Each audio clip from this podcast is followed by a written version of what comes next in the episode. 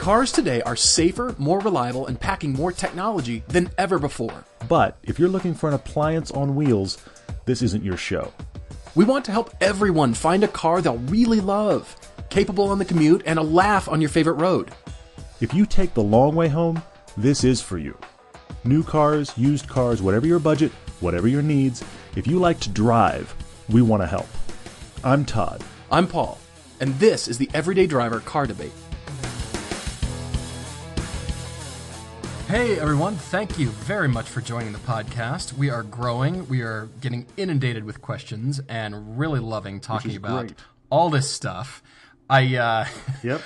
I thought about this podcast tonight, and what I usually do is curate some questions because you guys are writing to us and pull some out and you know pull some interesting ones. And we have so many questions specifically from college people, college students writing Yeah. in that I thought, well, let's get right to it. Let's not even talk about the news. We actually turned the last podcast that was entirely news into a Entirely single news, yes. podcast.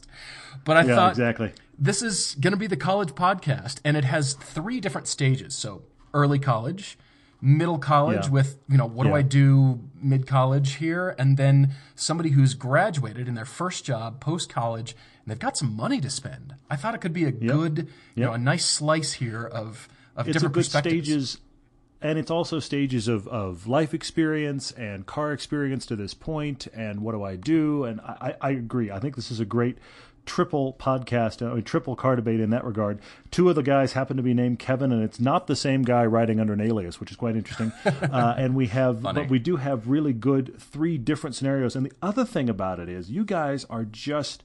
You're rocking it on the Facebook questions as we post, hey, we're about to podcast. I mean, the first couple times we did that, it was like, here's a question, here's two questions. Now it's like 20 questions. And I'm realizing we may get to a stage where we have we have weeks where the podcast is just dealing with your questions. I mean, that's the kind of volume we're dealing Wow, with. I didn't and think I am that. not com- I'm not complaining. I'm literally just saying it's awesome. So keep posting those questions because a lot of them are, and a few of them tonight are going to be just kind of yes no stuff. We're going to try to hit them quick. So that's coming up at the end. So we've decided no news or any kind of random discussions. We're going to hop right into the to car debates with one exception though, Paul. I have to stop you and congratulate you for one second Okay, all right. because a few weeks ago we made a comment. I made kind of a joking comment where because Paul lists all of these ridiculous, here's the awesome place I look for cars, obscure Right. websites. It was kind of a throwdown challenge for, all right, Paul, list them up. And you guys have actually been as curious as I was and actually asked questions since then.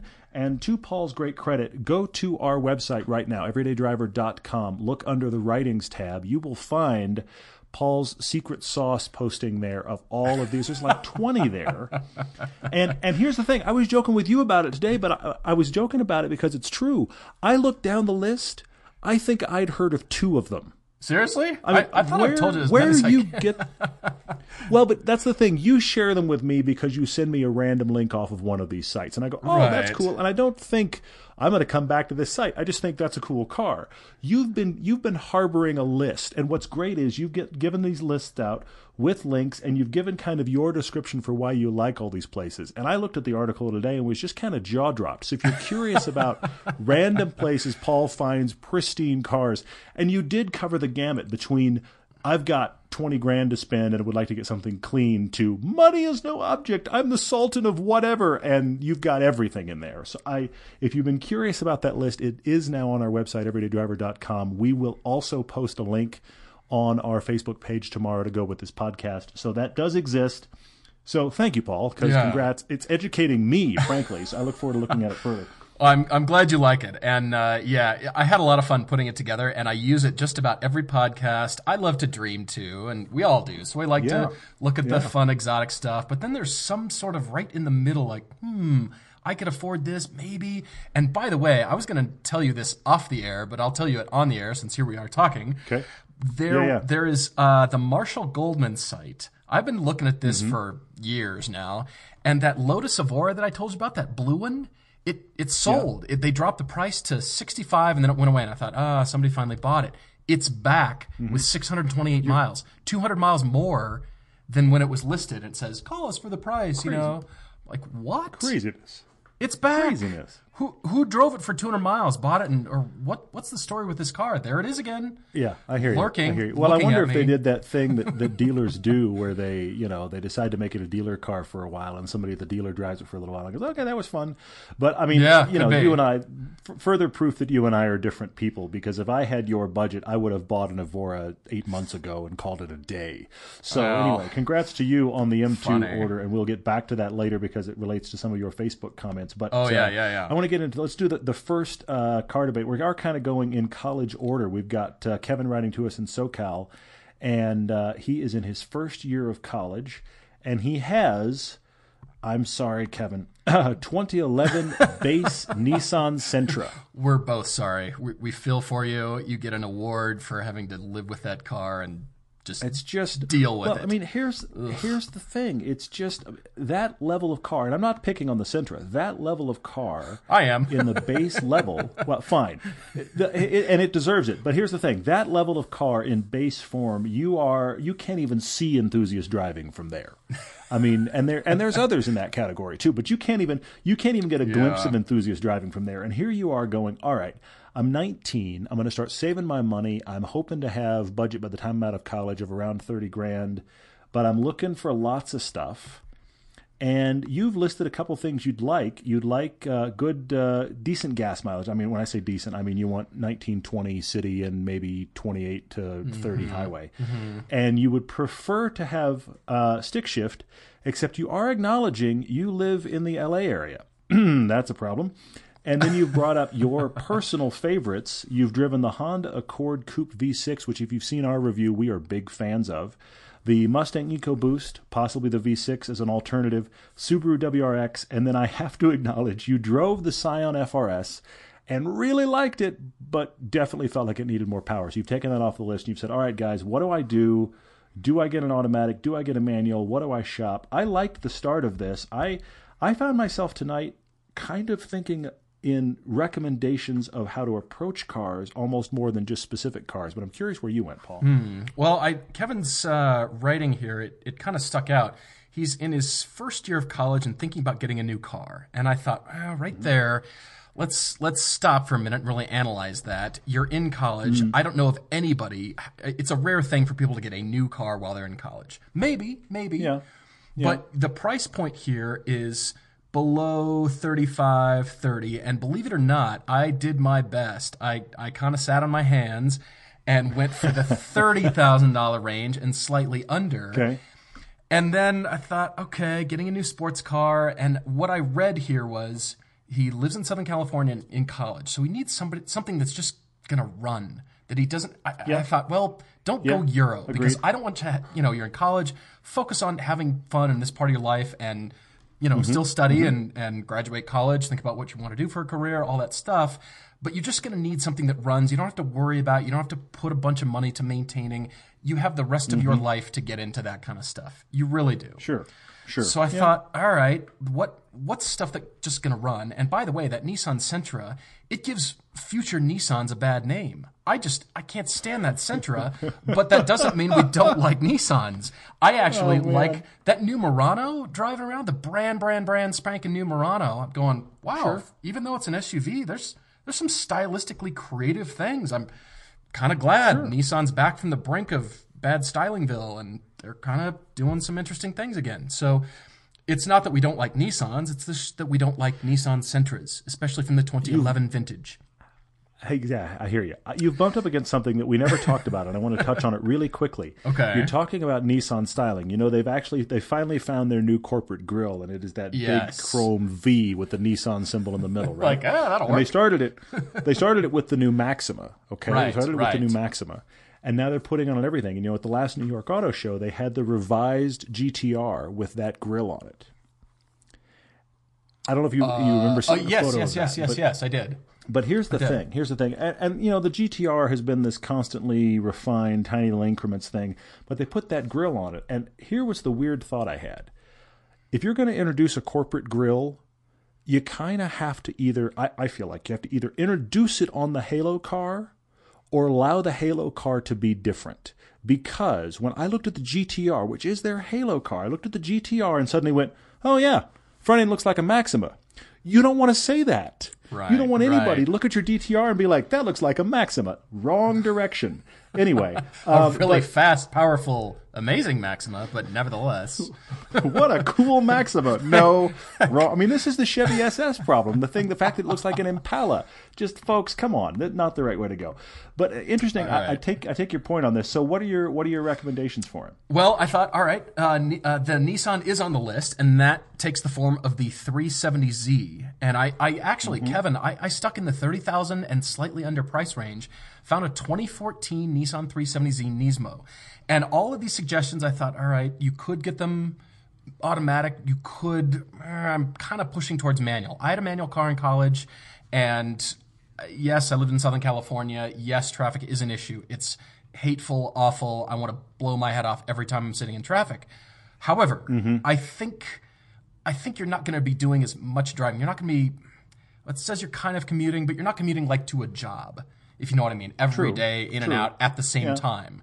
You're going to be driving in LA traffic at different times. You're going to want to take it for fun drives. And so I think you could get away with the manual. So therefore, I come to that Nismo with the great manual transmission. And it's a great car. Yeah. It's 30 grand, Yeah. slightly used. It's not new. But again, Mm-hmm. who gets a new car the first year in college? I mean, I didn't. So maybe I'm skewed. But That's yeah. I don't know. That's a lot. That's a lot of car, though. That's a lot of. Car. It is. Oh, Nismo yes. 370Z. I, I mean, don't get me wrong. A very great car. We've enjoyed it every time we've driven. it. Opposite of the FRS in terms of fou- power. Well, but it, but it's also just. But I mean, it's got balance similar to the FRS. It's Uh-huh, also just you're jumping from a Sentra to that. You, I feel like you've jumped over some middle steps there. I mean, you really have. Could be, You've could leapt be. forward. But Yeah. anyway, and, uh, but it's a great recommendation. And you're right. The price point, man, that's a lot of car for that kind of money. Yeah, I take your point. A lot of car. I mean, we've got a good, healthy budget to work with, and, and we could say, well, don't quite spend that much quite yet.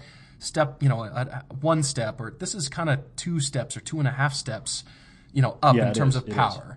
And you know, maybe Kevin's driven other fun cars. Maybe the Sentra is just what he has. Maybe he's driven other cars. We don't know that, but he's he's a Yeah. car enthusiast, and his dad is too. So, all right, maybe it's not too much of a stretch.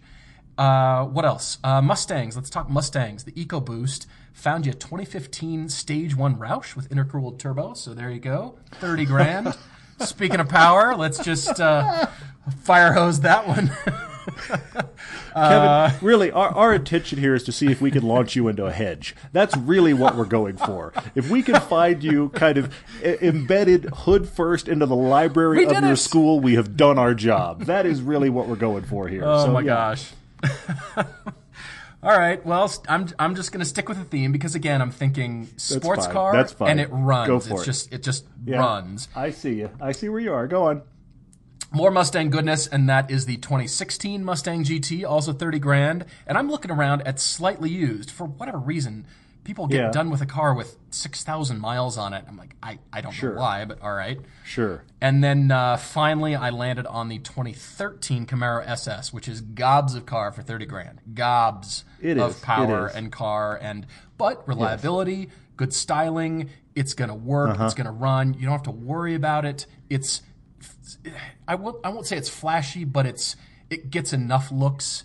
So it's not It's too style, far. It's yeah. Mm-hmm. not the Euro, you know, flashy. I just spent money to make you look, but it's it's an enthusiast car. People Well, you know, people buy these for enthusiast purposes. I'm not just imagining Kevin's world. On Thursday, he goes to class in a Sentra. On Friday, he comes to class in a Camaro SS. You have stepped up, my friend.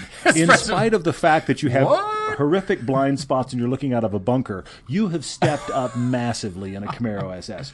I do agree with that point. And and honestly, Kevin, Paul's found you some great stuff. I have some alternate thoughts, but uh, All right. what else do you have, man? That's that's where I, I stopped because I've had this habit of naming like ten cars, and I thought, well, let's Fair. stick to four Okay. just to, to right. keep it in yeah, the four's, hey, four's reality. good- so that we can actually end the podcast this evening. Well, I got yeah. it. Okay. I'm still ruminating here- on your hedge, the, the mental image of the hedge right now. I'm Seriously, you're gonna you're gonna put poor Kevin. He's going to be nose first Oh into his gosh. dorm wall. I mean, it's just going to be bad news. I was just trying to park. That's really what's going to happen here. Apologies Here- in the thing. advance, Kevin. Sorry. Here's Sorry. here's the thing, Kevin. I've got some kind of general thoughts about this before I dive in too far. And I like your list a lot. The Honda Accord V6, we're a fan. Now, please, first thing, change the tires on that car, but we are a fan.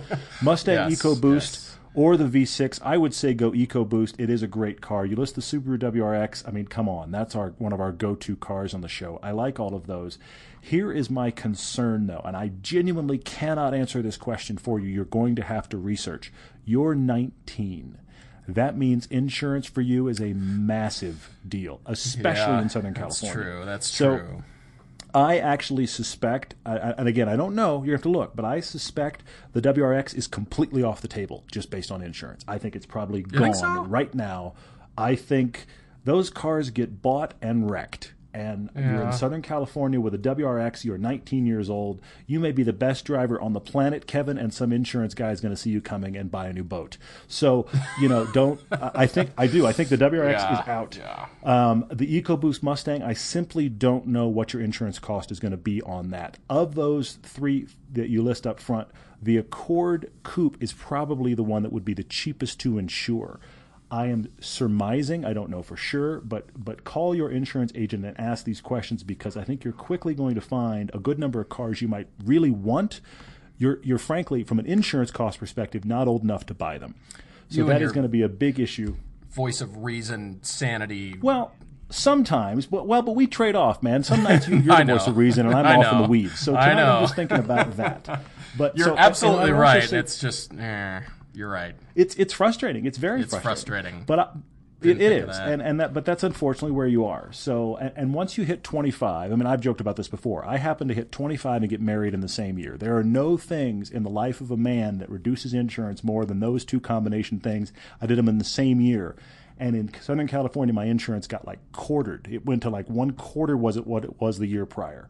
So you're just, especially in, in the LA area, you're in that problem. My second thought for you is what kind of driving do you do? And Paul's kind of alluded to this. Are you commuting really at all?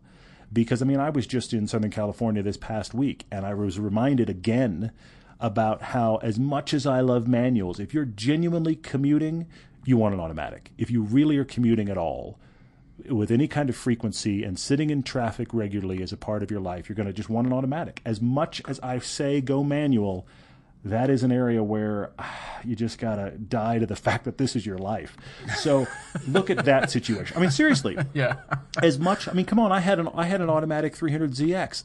Be- Did I want an automatic 300ZX? No, I wanted a manual. But I looked at my life and went, okay, I'm going to drive Sunday mornings on fun drives, and the rest of the week I'm going to be commuting and stop and go traffic. I'm buying an automatic. I mean, that was the truth of it. So you got to look at that. I don't know your situation. Uh, Like Paul says, since you're not commuting to a job every day, maybe you'll get lucky, but you really got to figure that out. But I had a couple of thoughts for you. I would like you in something rear wheel drive. Because if you're going to leave Centraland, I'd like to get you into something rear wheel drive. You're not going have to worry about. You're painting Well, some seriously. great word pictures. This is hilarious. Well, you know, I, I was at Disneyland last last week. It was crazy. Welcome to Central Um, there- Land. there- you just prepare to there- stick a fork in your eye because you're going to hate yourself. There are no long lines for Centraland. I- Centraland, I, I guarantee you. No long lines Uh, on the anyway, Centraland ride. Come over Not here. happening. We've got rides. It's also not part of Tomorrowland. It's part of like ancient history land. But we're moving on. Um, you so are yeah, on sorry. fire. This This is is, what- hilarious. This is what Disneyland did to me, man. It was not good news. Um, yeah, but so I would love to get you into rear wheel drive just because it will teach you driving dynamics in a different way, so different from your Sentra. And as much as you have not liked the Scion FRS, look, do you need a lot of power? And that is great dynamics. But I'm going to go ahead. You wanted to throw it out, so I'm going to throw it out. I'm going to say I like the EcoBoost Mustang for you as a good option. I don't know what the insurance would be on that. But the other one I thought of, automatic, rear wheel drive, decent dynamics. I think for you, it will be a revelatory car from what you're coming from. Affordable, reliable, great warranty. The Genesis Coupe, Hyundai Genesis Coupe, get it in hmm. automatic. I think you'd love that car. It's I think not that's a great choice. I do. it's not the the greatest of anything. It is solid across the board, and they are a lot of car for the money. They're reliable. They're affordable. I I highly I'm almost sniper shotting on the Genesis Coupe. I do think the Mustang's a great choice, but I would say look at your insurance costs and then take a serious look at the Hyundai Genesis Coupe because that in an automatic, it's a good college car. It's fairly usable. It's got a decent interior. I mean, you've actually got usable back seats if you need it and you know i if you can i would go v6 insurance might require you to go 2 liter turbo um, i prefer the v6 in that car but it is a good car it is a good car dynamically and it will be honestly, that's a super car compared to your Sentra, and yet it's not a car that's so powerful or so cutting edge on, you know, be careful that I think you're going to get yourself in trouble. So there you go. Well, riding lawnmowers are a super car in comparison to a Sentra. I mean, let's be Some of them might here. be. Yes, yes, some of them might be. That- Well, yeah. Kevin, uh, hear us, and that is we're saying get something that's usable. I yeah, I kind of forgot about the insurance part of it. And this is not a car that you're going to be saddled with the rest of your life. You might have it No. a year or two or three through college, enjoy it, and it's going to be some car life experience. And then you'll move on to something else. So you don't have to get the you don't have to land on you know the best thing ever, and I'm going to keep this forever and that kind of thing. Think of it Well, but I, maybe as an interim, but you're going to enjoy it and drive it Mm-hmm. and get experience with it and move on to something else. Yeah, I mean. I honestly think if you were sitting in traffic, Kevin, in an EcoBoost Mustang or a Genesis Coupe, you'd be perfectly happy sitting in traffic in the automatic version of that, just creeping along. Mm-hmm. Yeah. But then when you wind up on a nice Southern California back road that's great, even in automatic form, the car is going to teach you and you're going to have fun in it. So it's kind of walking both those lines, and that's why I think both of those are options. We should probably move on to the next car debate, uh, but you know what? That's also Kevin. So I'm in order to in order to cleanse the palate real quick, I'm gonna I'm gonna sidestep and I'm gonna say, have you rated the podcast? Because a lot of you have. Some of you haven't, but a lot of you have. You're rating every week. And the crazy thing is, we are incrementally stepping up, even in the top 10. We're Pretty hanging out in the top 10 Pretty of automotive awesome. podcasts, which is great. But the podcast is not only growing because you guys are sharing and rating, but it is growing in its in its stature as far as its rating every single week when you guys rate and review. If you're listening on an Android device, we do recommend Stitcher. It's a great place there. You can leave a rating there as well. And actually, our Stitcher rating is going up a lot even faster than our iTunes rating. I say that because Stitcher doesn't have like an automotive area. They just got like all podcasts. okay? general general categories. Exactly. Maybe. So we've gone from like number 1900 seriously to number 800 in the past like 2 3 weeks because you guys have started rating on Stitcher. So that's the kind of massive seismic shift you can have that you can cause to the podcast when you rate it. So thank you for listening. Share it with your car buddies. Definitely rate it. That hopefully cleanses the palate so we can talk about a new car debate. That's also Kevin. Also, Kevin. By the way, Kevin M. Kevin number one. The other cool thing about turning 25 is that you get to rent cars, slam the doors, and beat the cheese out of them. So that is something to look forward to when you the turn fastest 25. car in the world is the one you rented. You're right. Absolutely. exactly. Exactly. all right. So on to Kevin number two, Kevin B. And uh, what's cool about all these listeners is they're writing in at various stages of where they found us. Some have been with us since the beginning. Some found us last summer. Some found us, you know, two minutes ago. And that's great. Yeah. And we love that you're writing in. It doesn't matter when you found us. We're just thrilled that you're writing in and wanting some advice and wanting wanting Mm-hmm. to discuss it and mm-hmm. talk it through. So Kevin here has been watching the YouTube videos for a couple years. Thank you so much. We really appreciate it. Yeah. And he writes in, being a sophomore in college in Illinois, and this is interesting. This really kind of stuck out because he used to work at a BMW dealership. Mm-hmm. And he mm-hmm. bought, of course, a used 335 Xi. So it's the all wheel drive 3 Series with an automatic transmission. And his response here is his, email, has been right corresponding with what you and I talk about in terms of maintenance. It just mm-hmm. hit 60,000 miles, and he writes to us, it's going to cost three grand for just routine maintenance, which I'm a little staggered at that, Kevin. I'm uh, three grand. Maybe Well- that's some. I- It's brutal. It's That's brutal, is what it is. awful. But, but here's Sorry the thing. I mean, th- there's there's a reason. I, I hate to say this, but there's a reason that BMW Corporation, through either BMWs and Minis, they offer you free maintenance and all- even brake pads and oil changes and everything for the first fifty thousand miles. They wouldn't Yeah. offer that if it wasn't making the money. Why? Because ten thousand miles later at sixty thousand, you owe them.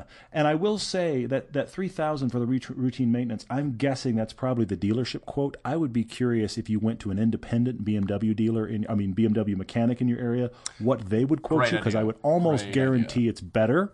That doesn't mean keep this car. I get it. You're frightened of the maintenance cost, and that's a reality with German cars. I do understand that. but But- I suspect that three grand could be less done by somebody else. Yes, I see that maintenance. It's probably going to have to happen just to be able to sell the car. I hate to say it because if you try to dump the car, people are going to want maintenance records. And if they say, oh, 60 grand, and oh, it's going to, you know, they're going to take it in for inspection and all that kind of stuff. And if you can get a bit of a deal on that maintenance, and if you can say, "Hey, freshly maintained, I've got records," that will actually help you ask for more. I, I think it's yes, it's a you're, you're going to end chicken up, and egg I think kind you're of going to problem. It is. I think you're going to end up sixes there because you know you see a ton- you and I see this all the time. You see a ton of used cars on the market. Pick your brand, doesn't matter, that have been dumped between sixty and seventy thousand miles. Why Right. did they sell them then? Because like Kevin's facing, they were facing a big sixty thousand mile maintenance, and instead of getting it done, they sold the car. And what we have said to people many times, many times on the podcast and privately, if you buy a car in that range, 60, 70,000 miles, assume that maintenance interval has not been Has done. not been done, yeah. So I think Yeah. I think you're kind of sixes, Kevin. You could get it done. Try to get it done inexpensively, less than the three grand figure, in the hopes to get that money back out because you can say, "Hey, all maintenance is done, and I'm charging more." Or you could punt like everybody else in the market and just sell it. Just probably take a little bit less, but just save yourself the cash. You know, I think I think you could go either way on that. But either way, you're wanting out of that BMW. You don't want another European car as a result, which already hinders us from normal recommendations. And because you're in the Illinois area, you have said you cannot get a rear-wheel drive car. I'm going to say, have you seen that uh, rear-wheel drive in the snow video we did? Just bringing it up. I'm just going to say it again. Tires, uh, tires, tires, tires, tires, tires. So there you go. Um, yeah, but you don't want rear-wheel drive. Okay, and you want to be under 20 grand. So Yeah. that's when you it gets interesting because of the stuff you've actually been driving stuff, and I applaud you, Kevin, for going out and driving stuff. You've given us a list of things you've driven, what you like, what you don't like. That's when this takes kind of a fun turn. So Kevin keeps writing here. He says he's been looking at new and slightly used cars with manual transmissions. Okay, all right. He also writes to us that he wants a new car because of this maintenance stuff that he's having to deal Mm-hmm. with. He doesn't want to deal with the the maintenance thing anymore. He wants the manufacturer backed warranty. He doesn't want the aftermarket Sure, warranty, the sure. add-on stuff, which we completely understand. I, I definitely understand your reasoning. I mean, you've kind of you've gotten burned. You've tasted that part of the European car ownership, and you've gotten Mm-hmm. gotten burned. He also writes to us that he does not drive too much during the school year, probably just around town, you know, going out here Mm-hmm. and there on weekends. But he is driving back and forth to to and from school, which is a two hour drive. So there is a bit of commuting in there. It's not just around town and fun kinds of reasons. He actually wants something that's going to be some long distance, which I'm reading into yeah. maybe some good fuel mileage, some comfort, and yeah, Some road trip highway stuff. Yeah. Yeah. Yeah, yeah. He's got a little bit of road tripping that happens in this car, so he's thinking about that. He drove a Mini Cooper and then he thought, wait a minute, this is another BMW. So he got rid of that. Didn't want to Exactly, do that. Volkswagen GTI he liked, but guess what? That's also European. He's worried about maintenance, so that's also out. He started driving the Scion lineup, which I imagine they're probably trying to give away, honestly, Kevin. And uh, they might the be Mazda paying you 3 at this point. exactly. The Mazda 3 and the Honda Fit. He hated the Scion IM. He liked the Fit from a from the uh, gear shift uh, transmission perspective, which of course you did. It's one of the best ones out there. But he thought it was tinny. He didn't like the engine noise, so he landed on either the Scion IA, which is the Mazda 2, or the Mazda 3. Those are his two kind of front runners. And he went, "All right, guys, what do you think?" Yeah, I've got some choices. I stuck with four, and I Okay. stuck with your price point, Kevin. I really tried hard at you. here. I went growing. shopping. I'm growing. I'm maturing here in my lack of money spending other people's money. Yeah, there whatever. you go. Um, all right, so first I went looking for Hyundai Veloster turbos and discovered they even have a new Rally Edition with blue paint. If you can believe that, that makes it a Rally Edition with the different paint. So, Mm-hmm. of course it does. we like the Veloster. We have not driven the turbo, but we like the Veloster dynamics as it is and add more power Mm-hmm. to that and thought, wow, what a great car.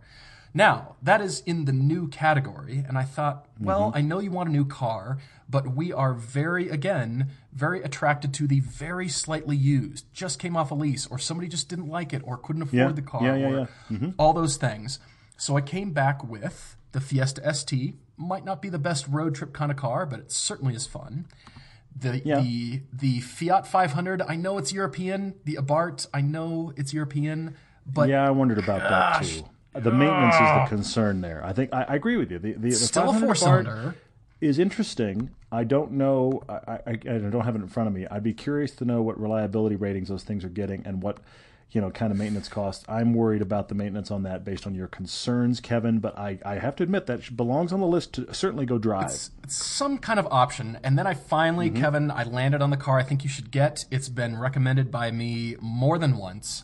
And either new or slightly used. Slightly used 2015 Honda CRZ for 18K. Hmm. It doesn't have to be the Mugen expensive edition, but I just had Yeah. fun driving that car. It's not the most powerful thing on the planet. It's refined. It's a Honda. It runs. It's good looking, Yeah. I think. It's going to be good road trip car. It's going to run forever.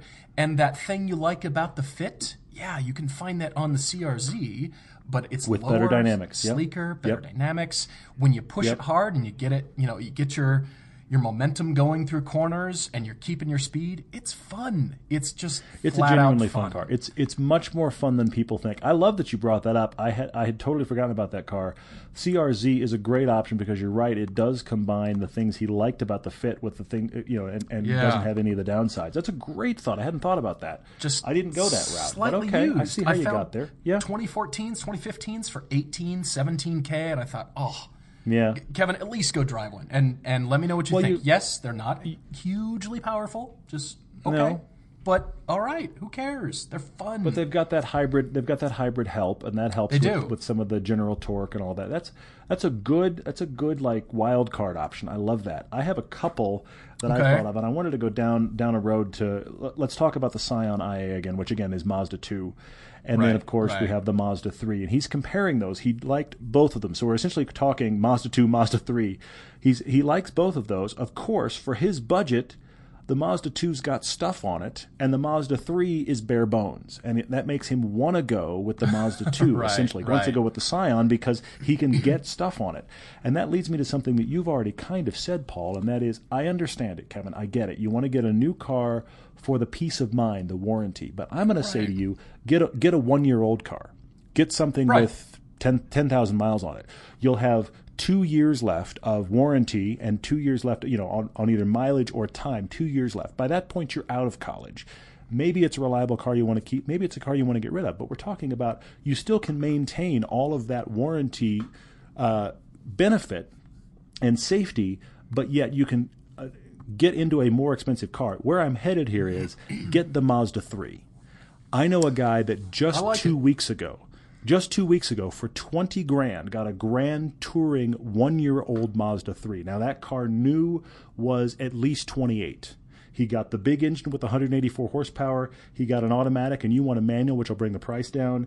He got it loaded out, 20 grand. That car is good dynamically. It's a great road trip car. You'll be very genuinely comfortable in that car. I think with your budget, you could find a one year old Mazda 3 and check all the boxes. I really like do. that I think it's better. it's got the reliability thing going. It's got the fuel economy thing going. Loads of space. Mm-hmm. And you can and you don't have to get yourself the base stuff. Mazda 3. I get it. You, I, you don't want the base one. I, I, I totally Right, understand that. But you can right. get into the better one by shopping one year old. And then I will say one other car we haven't driven yet, and I will acknowledge we haven't driven it. But I have I am yet to hear one bad thing about it, so I have to bring it up here. I can't ignore it, and that is go drive the new Honda Civic. Hmm. We haven't driven that. I think yeah. it's worth it. I think it's worth it. I have. I mean, people that we re- respect and trust that we think really know cars are talking about it's great. So Yeah, okay, all right. I'm stuff. willing. I'm willing one. to kind of recommend that without having driven it because of some of the people I know of that have recommended that car. And for your budget, you can get one. You know, what range can you get? How far can you stretch? That's going to depend on your budget and what deals you can find. But that new Civic is going to be, again, it's kind of like the CRZ you recommended, Paul. It's got the good things about Honda, and I'm only hearing good things about the Civic. So I think that's the alternative to that three. That's a good one. I've been noticing those things around now. They're they're really starting to get out there. Mm-hmm. People are buying them. They've got some pretty crazy taillight shapes, and in the dark, when those LEDs, those rear lights are lit up, it's pretty funky looking. I have to admit, I'm It's cool kinda, looking. Kind of digging it. Yeah, I do too. I, I really, really want to drive that car because I, I'm actually liking the styling overall. I think it's got, in some variations, it's got a, a rear tail light unibrow. But in spite of that, I do think overall it looks really good. And, you know, Honda has, has I don't know, they, they kind of deserve, I know this sounds weird, they kind of deserve a comeback with the Civic. And I think Yeah. based on what we're hearing, they've done it here. So uh, I really am excited to drive that car. Be interesting to drive that, and then when the new SI comes out, then also you know either do something around that, um, Mm-hmm. you know, just to just to compare both of those cars. I mean, we really we're not you know always into the Civic kind of thing, but we're hearing good things. I'm looking forward to the SI. I- That could be. Well, be they're talking about you know maybe cool, bringing the crazy Type R here. I mean, you know, let's Yeah. let's get let's get some hot Civics here. I want to drive those. I really do. I really Yeah. really do. I like that. So I we like should. that. We've got we've got one more college thing, and then we'll get to your Facebook questions. This is not Kevin now. Apparently, uh, this is the one place we left Kevin. I was looking maybe for a his third name, Kevin. maybe his name used to be Kevin, but now that he's graduated, he's changed it. This is Julius writing to us.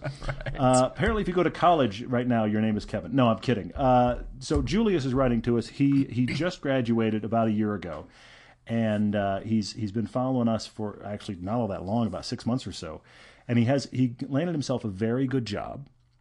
And he pretty much has no car experience. He went through college with a 1998 Mitsubishi Galant in beige. That's like a lateral move from a Sentra. You, you can see the Galant like right next door. Like. It's just well, it's you know what? It's it's kind of I it's it's no different than saying I drove a Japanese Buick that my mom gave me. It's that kind of thing. You got a 98 Mitsubishi Galant in beige. Okay. It got you through college. Fine. But now he has some money and he actually bought I know this is why you put this in here, Paul, because right when he graduated about 18 did ya? months ago, he bought himself a 2009 GMC Acadia. Now I know you didn't buy mine, Julius, but that's exactly what my wife had before we brought the bought the Cayenne. So he bought himself an 09 GMC Acadia, which let's be honest, also not an enthusiast car. In fact, I'm not really sure why you bought that, Julius, because it's huge. There's so much room in that car. yeah. And so you've I'm got this sure monster seven seater, which you've had for a while, and you've been saving up your money for about the last 18 months, two years. Now you want to sell the Acadia and get a genuine sports car. And Paul, I don't know that I can read this with a straight face. I think you're going to have to cover how much budget Julius has to work with. I uh, eh. um, Julius, I wrote, I, I read this, and I knew that we had to podcast about your needs here and and uh, Yep. what you're talking about because Julius wrote to us and said that he is ready to pick up two drivers' cars with a budget of eighty thousand dollars US. So that's either two cars for forty k each or one for 80 Julius, my first salary out of college was 40 grand a year. So Yeah. The fact that you have this money this, this much money ready to plunk down on two cars or 80 for one or we could dice it up 60 Yeah. 40 or any other way. We could go nuts. I mean, you've I got am such a great budget. Congratulations Yes. on your great job. I will acknowledge that right away. Congratulations on your great job. And then the the other thing that's interesting about this is is let's let's just here's the headline. We've got somebody, Julius has got $80,000 and going, "All right, guys, what do I do?" And he's only driven two cars. He's driven the 98 Galant and the Acadia. That is his entire car experience. And and I have to go ahead and, and kind of tip my hand right now. And that is, Okay. I don't have a car for Julius. I have a list of recommendations because I think I, I, I don't think I can give Julius a car recommendation. I need to I, I have kind of a life experience suggestion for Julius, and then I want him to come back to us when he's done this homework. That's where my hmm. mind is, but I want to know where you went. That's interesting because I hate to be Debbie Downer on this one, and that's I hope that doesn't come across that way, but I'm going to be a voice of reason as well with this because that also caught my eye. The fact that these are the cars that you've driven, and I think, mm-hmm. all right, eighty grand. Let's say you get one hot eighty thousand dollar car, or for whatever it is, mm-hmm. and you haven't driven very many other cars, and I'm kind of getting worried here for many mm-hmm. reasons because this is about as wide open as it gets. Now, Julius, you didn't is. mention specific Absolutely. needs like commuting or road trips or two doors or four doors. I think you've had this singular vision, which I love, and I'm laughing. And I did come up with a list of cars, but after I did, then I backed up and I went, huh, Julius, you're not used to high maintenance cars. You aren't. European cars Hmm. true. from Fair point, yeah. insurance, taxes, tires, fuel, maintenance alone. Yeah. And we don't want you to do the hedge thing like Todd so vividly described at the top of the podcast with the first Kevin. And I think if these are the only cars that you have had experience with, I really want you to get some pro driving instruction at a track through NASA, through a car club, Interesting. through Interesting. somebody. I hadn't thought about that. I see that. I want yeah. you to go sit right seat or shotgun, whatever, and feel what a pro driver can do with a car. And think, Mm, all right, are my driving skills up? If I got an eighty thousand dollars something, could I handle that car? Because I'm I Well- I'm a little concerned here, and I like what you're talking about as far as life experience. I'm curious to hear what you have because I've got this list, but Yeah. Uh, but you know what? I'm going to uh. follow. I'm going to follow the train of thought for a second. With 80 grand in your pocket, you could get yourself a brand new loaded out Corvette C7. You could. You could just go get one right now. Just go down to the dealer, buy one. You could get yourself a Hellcat. Oh my gosh, I, I didn't don't think of that one. Yeah, You you could cow. just you could just walk into a Dodge dealer and go, "Hi, I like that Hellcat over there, and I even like the plum color." And done, done. We're out. We're out the door. You could get yourself, you know, used Porsches, and you could get yourself. I mean, you could get an Aston Martin Va- Vantage. Honestly, if you wanted to go shop used, you'd get an Aston Martin Vantage. The the range of cars you could buy at eighty thousand dollars would boggle your mind, and you could get honestly, Julius, I'm jealous. You could get amazing stuff, but I want you to come back at us with what you want, what you like, and why. And so my thinking is this set that money aside for a moment. I love your high performance driving thing, Paul. Find find your local track and take a driving day. That is a great Take a one. driving day. You know, Feel what that's a, that's high a cool, performance I cars hadn't can thought do. about that, and that is that is cool. But but here's the thing: just because you have a driving experience, even if they are marginal test drives, I'm going to give you a list of cars, and none of these are buys. All of these are reference because you've said here you want rear wheel drive or all wheel drive. You definitely want a manual transmission. You've said you don't want any paddle shifts and no Miatas okay, I'm looking at your your background, I'm looking at your budget. I want you to spend that budget into cars you love, but I want you to have reference. So I made a list of must go drive these cars. Sure. You mean as a And starting it starts hmm and I'm talking go get extended test drives. And it starts honestly with the Miata. If you haven't driven one, go find a brand new Miata and drive it. I'm not saying you're buying it.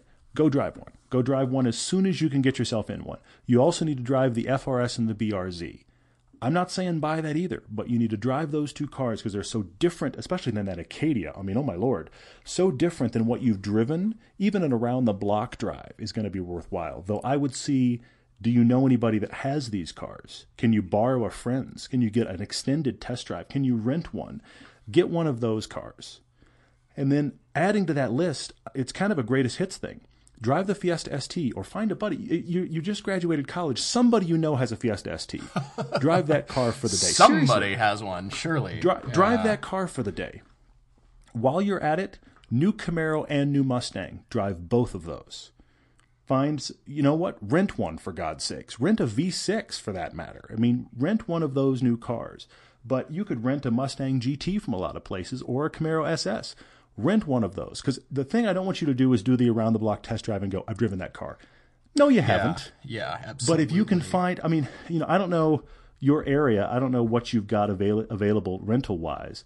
But I would, even a lot of places have got the Enterprise exotic version, which the exotic version can literally be the Camaro SS. Find cars you can rent. Well, Spend yeah, some money, rent yeah. a car for a weekend, take some drives. So new Mustang, new Camaro, absolutely. The BMW 2 Series, go drive that. And then you're coming out of an SUV, the Acadia, go drive the Macan. Hmm. Because this is what SUVs can be. That's the smaller five seat is what they SUV can that's do. also Yeah, exactly. I mean, no, that's not obvious, but, but it's what they can do. But five seat SUV is really hot. You're going to be closer to your, your Acadia ride height. You need to drive a Macan. You need to drive a Cayman SS. Honestly, Julius, if you drive those cars, or even half of that list, I've given you a lot, but that's your homework, man. If you drive those cars, you come back to us, you will be able to say, guys, I drove these. Here's what I like, and here's what I need. And at that point, I can say, here's your car, Julius. But right now, I want you to drive stuff, man. Yeah, me too. And you know what? I like where you've gone because this is the first time on the car debate that we've given homework assignment and the 1st Mm-hmm. time we've done a come back to us and a follow up podcast. Now we followed Yeah. up with here's what people have bought in the past, but we've never done a give you some homework, go drive these things or go do these steps, and then come back and we'll finish the podcast. It could turn into a three parter with this because the further we get into this, I'm getting more reluctant to even name the cars that I came up with because I thought, all right, getting two similar drivers' cars for 40K each, well, that's a bit redundant. Why don't we start It with is. It is. one? Yeah. Mm-hmm. You're used to that. You've driven some things. You've got some track time under your belt. And then maybe you need for 20K some other daily fun hot hatch that's not quite the hair on fire. Because at 50 to 80 grand, there's a lot of horsepower in that range. There's a lot of You're right. fearsome You're right. cars. And you should have heard, yeah. we just drove Mustangs last weekend. We drove Mm-hmm. the the 2013 Boss 302 and a 2016 GT350, privately owned by Justin. Thank you so much. That Mm-hmm. Yes. car, you should have heard the stream of consciousness come over the radio to me after Todd got in it for the first time. It was a. I, I'm not gonna say the words, but he was was- floored. It It pinned was our ex- ears back. expletive laden. It was expletive laden. Yes. Yeah, Um, Julius and everybody, it pinned our ears back because we were floored with that new Mustang. We liked it Mm-hmm. a lot. The things it can do will shock you. And that's a $51,000 car. Yeah. So I think you could go buy one right now. Yeah, You yeah. could You, you just Ah, I'm, I'm I- and- grinding my teeth over here, you know? And I want to I want to be careful. I want to be really careful careful here, Julius. I am in no way suggesting you couldn't buy one of these cars and not thoroughly enjoy it and never get yourself in trouble. That's absolutely true. I just because you have wiggle room in your budget, I want you to really sample a lot of things so you can go into the purchase and know you got the right car. Because mm-hmm. you know, I, mm-hmm. I knew I knew a guy I knew a guy that fell into some money, and he liked the look of Maseratis, and he went and bought himself a Maserati sedan. He jumped from an absolute just rusted hulk of a car to a Maserati sedan, and to my knowledge, drove pretty much nothing else. And I scratched my head and was like, Oof. I'm glad you like your car, but you had so much money to spend and you drove nothing. That's that's my recommendation here is just get yourself because because I think especially if you can drive some things back to back or rent a Mustang one day and a Camaro the next day or whatever you can do, you will in that back to back seat time you will instantly be like I like this I don't like that and you will come to us a mm-hmm. totally different driver with this great budget which is what I love so much. So yeah, homework for you, Julius. There you go. Wow, this is pretty cool. And Julius, to Todd's point, the more cars that I rent, I'm noticing just about every, all the big names, the car rental agencies do some sort of performance or higher end. Obviously, you got to pay more money, but we want you to be happy with what you end up getting because if you're going to plunk down this much money, why don't you spend, you know, budget a thousand bucks to go rent some interesting things? Hertz Yeah, does yeah. it. Avis has a great program. I see a lot of great cars. They'll rent you Caymans and all kinds of great stuff. Uh, Enterprise has their exotics. You they, know, and they I- do I feel some like- stuff there. I feel like guys with Fiestas, and maybe it's just me, but guys with Miatas, Fiestas, BRZs, I feel like they'd let you drive some too. I mean, I, don't know where you are, but if you were close to me, I'd say, come here, drive the FRS. I mean, I, Right, you know, let's go right. put a couple hundred miles under it. Let's do that because it's interesting when you get out of the test drive mentality and you really drive a car, and that takes some time and some decent roads, but it's worth it for you to know what you're getting into. Great homework. This is pretty cool. I, I never, uh, I didn't see this coming. I, I really didn't, but uh, pretty cool. So hopefully that you've, Julius, keep in mind that we're doing this because again, we want you to be really happy with what you get. You've got a great budget. We're really excited, and we look forward to continuing this to part two. Yeah. So tell us what you think. Write back, and let's keep the conversation going. We, we we're really digging this. So. For now, let's jump to some Facebook questions. Pulling up the Facebook website here, we have Of which there of are many. I mean, you guys have just bombarded us tonight, which is great. I mean, you know, brace yourself because there's a lot of stuff to run through. Although some people did write in two or three times. Blake, I saw one, two, three, Mm-hmm. four times. But I just thought, even if we answer these with quick, quick hits, I, it'd be nice to get to everybody's question here. I thought that would be pretty Mm-hmm. cool. Uh, So, uh, reload the page, refreshing the page here. Yeah. Make sure we get everybody. And Yeah, you're gonna have to keep scroll. There's a lot of scrolling. There's like like three moly. three page scrolls here. Yeah, yeah. You were like, let's do all of them, but I was like, have you seen how many there are?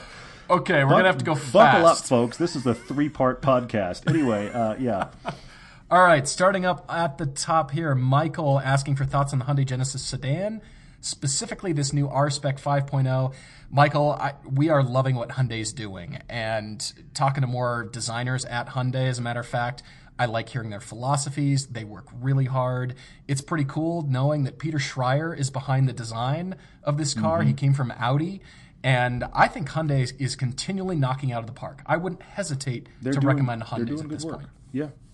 I mean, I feel like Hyundai is is right now where Lexus was in the first three four years of their existence. Wow. and that is Wow, I you- agree. uh, my my point is, you get into their stuff and you go, oh, I can see we're all. I mean, this is a little bit of Mercedes and this is a little bit of BMW. You can see the influence when you get into their cars, and you can tell they aren't as quite as high end and they aren't quite as dialed. But then you look at the price and you go. Oh yeah, I really ought to get this. That's the thing that, that Hyundai's doing, and you know we haven't driven this R Spec 5.0. I'd be very curious to drive it. Of course, the obvious comparo would be throw that up against a big BMW or a big Mercedes. Um, I most of the time when we've had Hyundai's back to back with the more refined brands, their handling is a cut underneath, but the price is such a cut underneath that it's like, okay, you know, you gave me 80% of the handling for 60% of the price. I can deal with that. I mean, that's what they kind of are doing. I can wear that. Exactly. Exactly. Exactly. Awesome. Uh, all right, we've got another Michael here asking about a bit of speculation on the impending driverless car era. I did my best to not talk about Tesla. It just, it's really tough. But I like that you're sort of bringing up the whole driverless car and influencing insurance rates. So, what Michael is asking here is the rest of us that don't want to join that driverless car revolution, are we going to be penalized or mm-hmm. saddled mm-hmm. with higher insurance rates because we want to keep our cars? I wouldn't say it's something to worry about right now. Obviously, it is coming down the road. I think insurance companies would do well to keep things where they're at for the rest of us. And then let's see what happens with driverless cars. Honestly, driverless cars might be a bit more initially because we don't know what they're going to do. We don't know if they're going to get in accidents. Yeah. And then who's at fault? We actually don't know. I could actually see the opposite happening. If you still have a car that you drive, well, we'll give you a discount. If you've got one of these newfangled driverless, we're not sure what to Yeah, do with this or what a- Mm-hmm. category, it might be initially a spike on that side. But we'll just have to see. We're, we're, but what we're talking about, Michael, is when does the tipping point happen? I mean, at some point, you're right. Right. There'll be the tipping point when, if everybody, and, and I don't think, look, I don't think this is close. In spite of how well Tesla and Mercedes and Volvo are doing with their autonomous ideas, even Infiniti, in spite of that, I don't think this is a close reality. I think there will be a kind of a hybrid world for a while where you have older cars retrofit with uh, with autonomous, and some of the cars are and some aren't, and there's hybrid, there's you know lanes for autonomy and lanes that aren't. I think there'll be a lot of crossover for a while, maybe decades.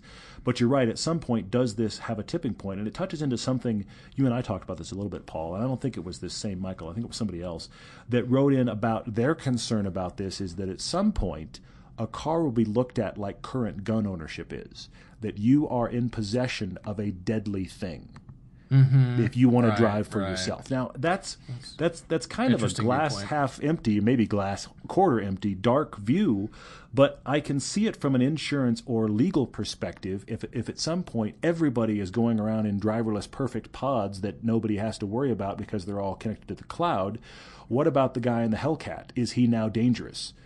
I could see a lawyer arguing that. That'll that's actually the thing I'm more curious about is what is the perception if you want to go manhandle your own vehicle? Where is that? And you're right. If we reach that point, then this may be an insurance shift. Let's hope it's uh, let's hope it's a long time after I stop driving. We'll see what happens. yeah, we'll just have to see. But but that's that- that'll be an interesting one to revisit as time goes on and we keep touching on this because of how Yeah. fast things are changing.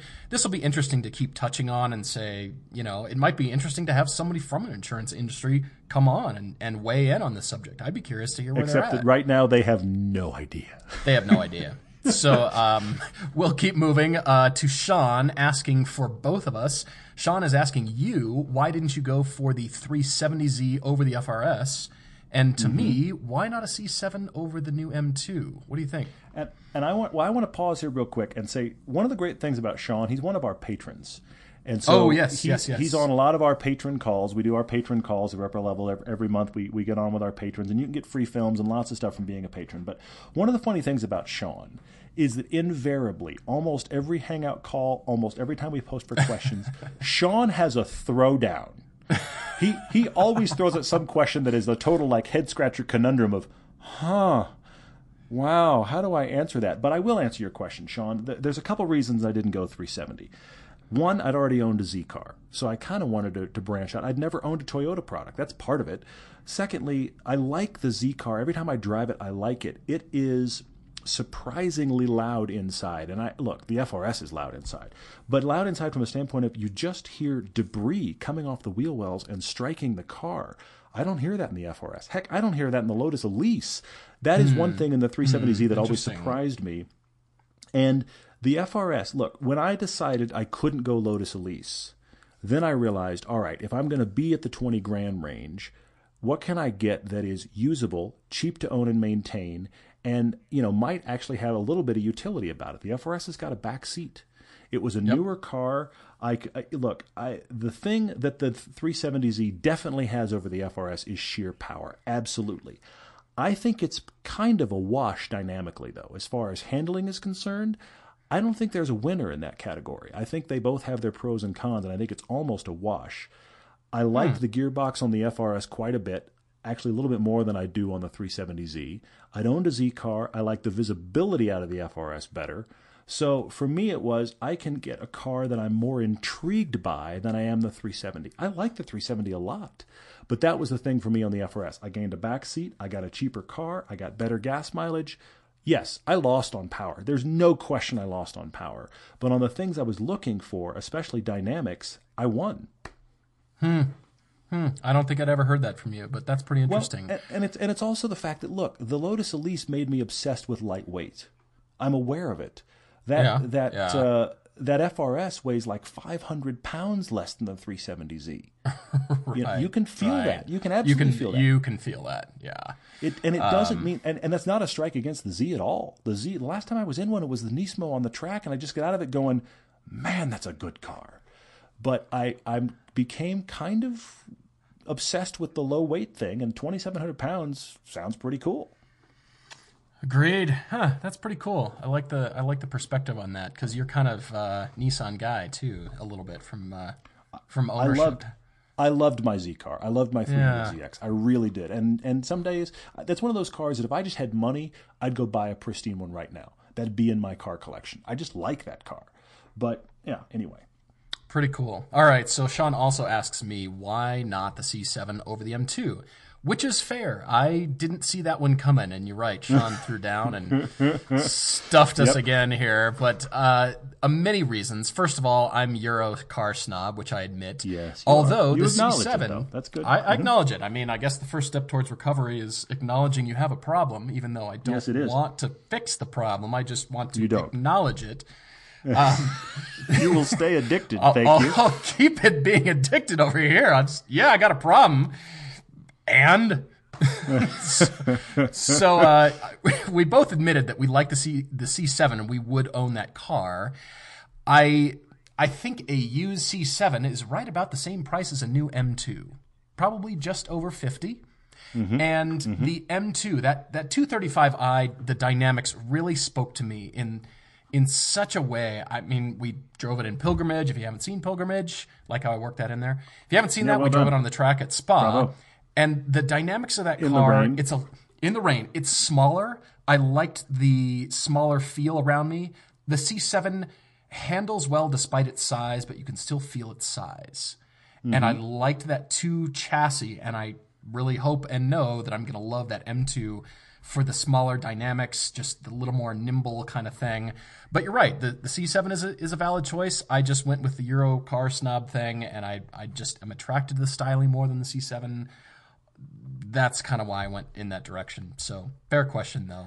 Um, I, I'm gonna I'm gonna add a little addendum here, and that is I don't know if you've noticed the time, but we're coming up on a one hour podcast, and we have about a dozen questions left. I'm We gonna are. recommend that uh, we each pick one, one more. Well, because all I just I, I otherwise seriously this is going to be the 90 minute podcast which we can always have questions next time these questions don't die folks we'll just get to them another time That's true. That's true. All right. There was one. Well, I'm going to call out Mandy Hales. This is Chance's wife. Chance is one of our top shooters. yeah. And uh, Yeah, yeah. I love, Mandy, that you listen to the podcast and you ask and poke us. And I think that's pretty funny. So um, uh, there was one other one. I'm scrolling, I'm scrolling, trying to find it. Uh, trying to find this question. Matt. Matt has asked this before. And I wanted to get to this because he owns a CRZ, which we have recommended here, which I have recommended here, and asks about the clutch might be going out. And how do you know? How do you know if the clutch is going out? Uh, two ways. The first of all is take it to your Honda mechanic or your dealer and say, hey, throw it up on the lift. Can you dive in? Pay you 30, 40 bucks, whatever. Can you do a quick once over? It's almost like they're doing a pre check on your car. You could actually, even though you're keeping the car and you still own it, you could say, what does the car need? I mean, just, you know, what do I need to do? And they can definitely check clutch life for you. But one of the dead giveaways is a high clutch engagement. Now, there are cars that we've driven that are naturally this way out of the factory, but generally mm-hmm. speaking, if the clutch engages pretty high off the floor and it's a short engagement, it's sort of like a light switch, that kind of gives you an idea that you don't have very much asbestos left on that clutch. You don't have too much Asbestos. pad. Toxic Well, ingredients making you know, exactly. clutch. how many, how many toxins are left? But you know what? You bring up an interesting point about the, the, the dealer because i also also had this thought. The, the clutch is one of those things matt where you get used to it over time and you don't realize that it's going bad necessarily because you don't remember what it felt like when it was new. So you could literally go to your local honda dealer and get in a brand new crz just long enough to push in the clutch. Oh, great idea. and be like, huh, that feels the same. Or if you can't tell, take it around the block and just say, you know, I want to understand, you know, what's the difference. So that That's is a great 'cause- idea. 'cause when I, you know, when I had my Saab 92X, I got to a place where I needed to get the clutch done. How did I know? Well, the clutch kind of stopped working, which is one way you know. But uh, because that, the, there's an old there's an old adage about getting your transmission worked on that it costs the same amount of labor to get it checked as it does to fix it. So you just wait till it breaks. There's so there's that. But um, We've known know, people they- that just, oh, I guess it's broken now. I guess I need to maintain my car. Like, ah, Well, but I- no, I'm not saying of I'm not saying avoid the maintenance. I'm just saying the labor involved to break into your transmission is the same, whether you're looking at it to see if it needs Yep. to be replaced or you're fixing it. So that creates a scenario where you know it's it's not like let's let's break into it to make sure. Yep, everything's fine. Well, you're in there now. Let's do something. Can we so that's actually what I'm saying. fix the But, problem? but you could actually you could get in a new CRZ and see how the clutch feels different. Paul's right; it depends on engagement level. But when I got into my Saab 92X after getting the clutch done, it felt incredibly different in where it caught and mm-hmm. the the, Yeah. the the difficulty of the clutch pedal. So just having a frame of reference, because that's the thing: is you drive a car, you're steadily used to it over time as it wears out. Get into another CRZ, and I think you'll probably know kind of right away. All right, Dammy, Jonathan, Marco, Wood, Mike, Neil, Naveed, Matt, and Julian, and Blake. We see your questions. We that Well, means we have to on. start with all their questions at the top of the I'm gonna podcast. I'm gonna do I'm gonna do one more. I'm gonna do one more. Julian's comment is a question that I have heard many many ah, right, times all right. since we since because you, you picked one. I'm picking this one. Since since we did the tuning on the FRS, many people have asked this question, so I want to go ahead and, and acknowledge it. And that is, hey, you want more power out of the FRS, Todd? Why not go E85? I will tell you why not E85. It has everything to do with availability. The closest E85 station to me is 40 miles away. That is also the only E85 station pretty much anywhere near me. All of the rest of them are much, much farther if they exist at all, if they're even selling it. I never go anywhere near where the station is, and I'm not going to drive 40 miles away for gas. So as soon as I looked into that reality, I went, guess what? We're not doing E85. So that's why I wouldn't. I mean, I know there are people in other cities. I mean, LA is another great example. They've got E85 near them. They drive right by that station. Uh, that changes your world. But it, I mean, it's, you know, it, as weird as it sounds, it's almost the same thing as a, a person with an electric car figuring out where's your charging point.